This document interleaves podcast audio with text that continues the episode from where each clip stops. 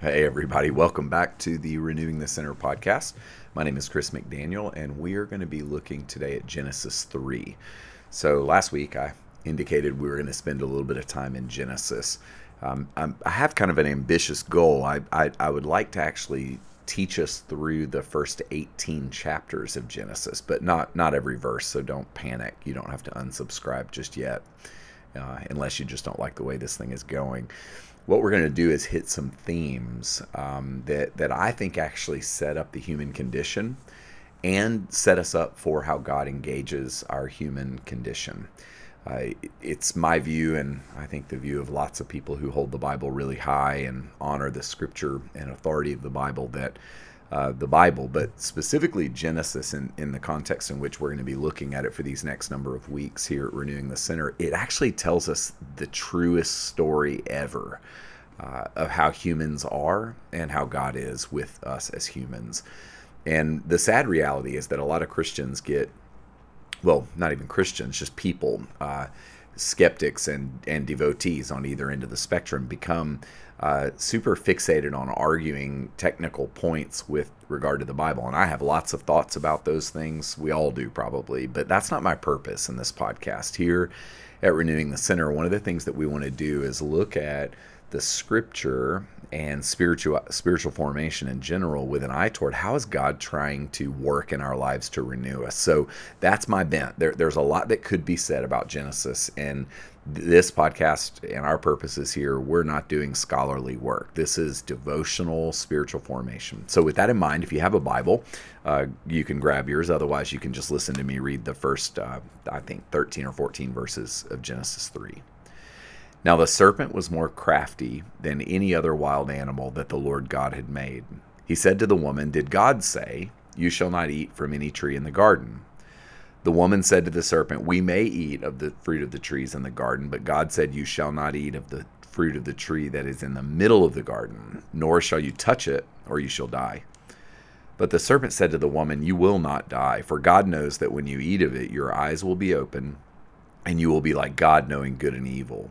So when the woman saw that the tree was good for food, and that it was a delight to the eyes, and that the tree was to be desired to make one wise, she took of its fruit and ate. And she also gave some to her husband who was with her, and he ate. Then the eyes of both were opened, and they knew that they were naked. And they sewed fig leaves together, and made loincloths for themselves.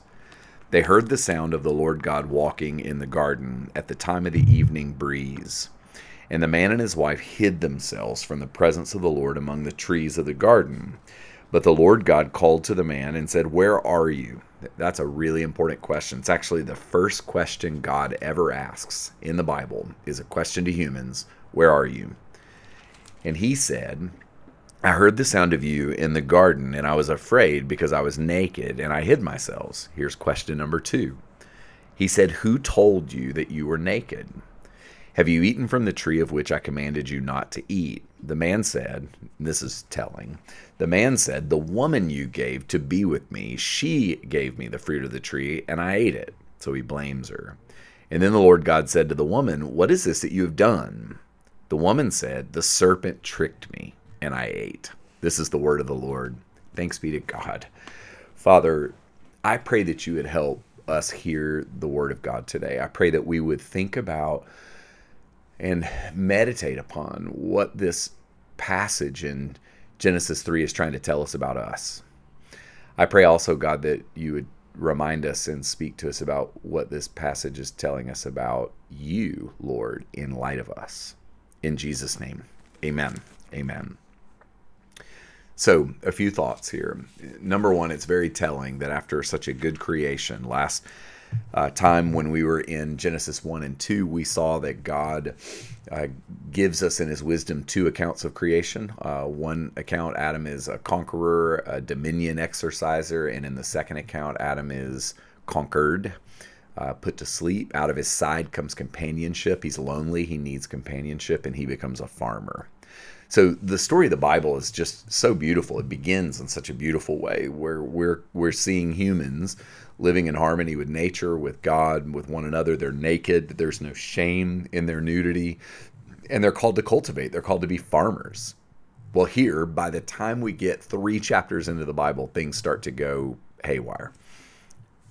Eve, woman, is challenged by the enemy. The adversary comes into the story asking questions, uh, questions designed to confuse, questions that are technical in nature, uh, questions that actually are implying answers that are not true. The the serpent actually is sowing doubt in Eve's mind while opening her up to the possibility of something. So she takes of the fruit and eats. And the man is right there with her. I think that's the thing that some of our old fundamentalist friends who read the Bible and blame everything on women miss. The the man and the woman were right there together. He was standing right next to her. She took the fruit, ate it, and then handed it to the dude, and he ate it with her. And then we're told that their eyes were opened. So technically, there was some truth in what the serpent was saying, the enemy was saying about your eyes being open. But what it does is it reminds and makes humans aware of their vulnerability and their shame. So, what do they do? They hide. They hide from one another first, and then they hide from God, and then they try to solve the problem. And it's fascinating to me that so early in the story of the Bible, we see humans in sin. So, the first time sin comes in, where it's sin moving away from God and the result of sin is an awareness of shame and vulnerability and a loss of intimacy and connection. And if you want to think about it for a second, this is telling us the truest story ever told. Who among us does not feel ashamed of vulnerability, desiring intimacy, but hiding from intimacy both with God and one another. And who among us has not tried to solve the problem? The way they solve the problem in their own effort is to sew fig leaves together to cover their shame and to cover their nakedness. And it's telling that God came to be with them. And the implication here in the Bible is that humans before the fall, which we just read about, this is the fall of humanity. Before the fall, humans lived in perfect communion with God and one another and with nature. So God shows up to be with them as he was with them before, but they hide. They hide from him. And rather than just throw his hands up in the air and think, well, I guess that's it, or rather than totally beat him up, the Lord actually asks the question, Where are you? And I just believe, y'all, that that's the same question God asks me when I'm caught in sin, you when we're caught in patterns of thinking that are leading us away from the good life, from intimacy and connection to God and one another. He asks us where we are. And so maybe today the best thing you can hear is God asking you, Where are you? And Adam responds, Well, I, I, I'm hiding. And if I'm honest with myself, there are times where in my own confusion or in my own shame, I hide from God. Now, the key is being able to admit it and see it for what it is.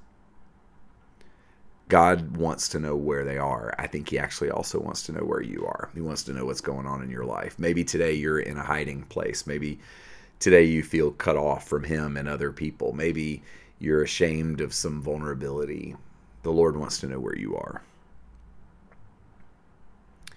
Here's what's interesting about this story. After God finds out where they are, he tells them essentially, you're going to have a hard time because of the choices you've made and I think that's actually really important for us. Uh, in in Genesis three, I won't read it all because I, I don't want to overwhelm you. I'm going to read right at the end of the chapter in a few minutes, but it's telling that that the notion of work being hard and childbirth and raising kids being hard come from the reality that there are consequences to our actions. So humanity falls. Uh, falls out of alignment with God's good and His best, and as a result of that, uh, weeds grow in our garden, and children can be difficult and painful both to bear and to raise. So, essentially, what we see in our biblical story is that enmity and struggle are introduced into the human story as a result of sin.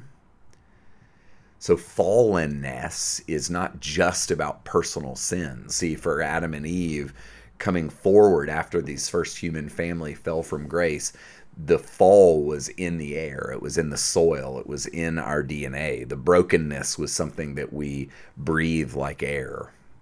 Things are hard. So if you experience things right now as being hard, I just want to say you're living in a fallen world, a world where we hide, where we feel vulnerable, where we feel exposed, and where we try to cover that up in our own efforts. But here's the problem, y'all fig leaves don't last, they don't work, they crack, and then we show our butts. I mean, literally. These leaves were not designed, their best efforts. And so, right at the very beginning of the Bible, I'm just reminded that, like, my best efforts to cover my own shame, to quote unquote come out of hiding, they just don't last. Those efforts don't get the job done. So, what does God do? I'll read it to you.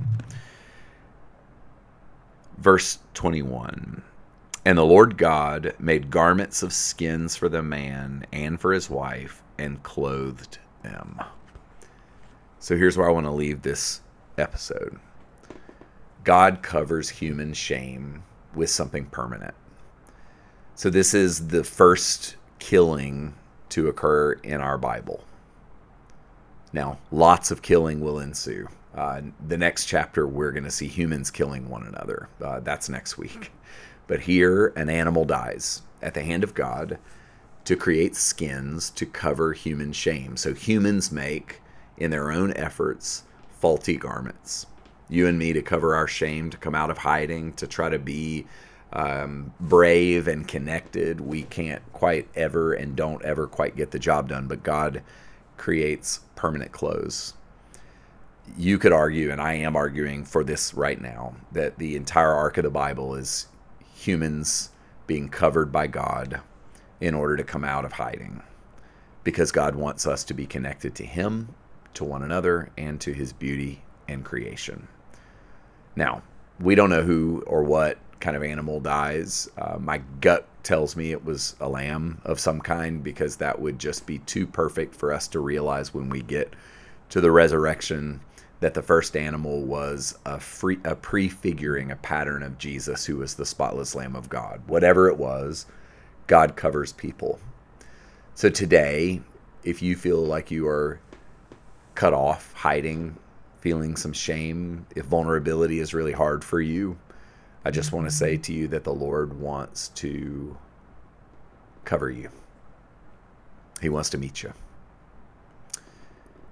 my prayer for you today is that you would see in this third chapter of Genesis God asking you, Where are you?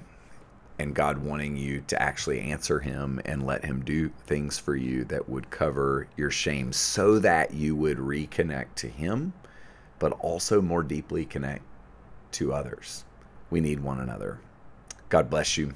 See you next week.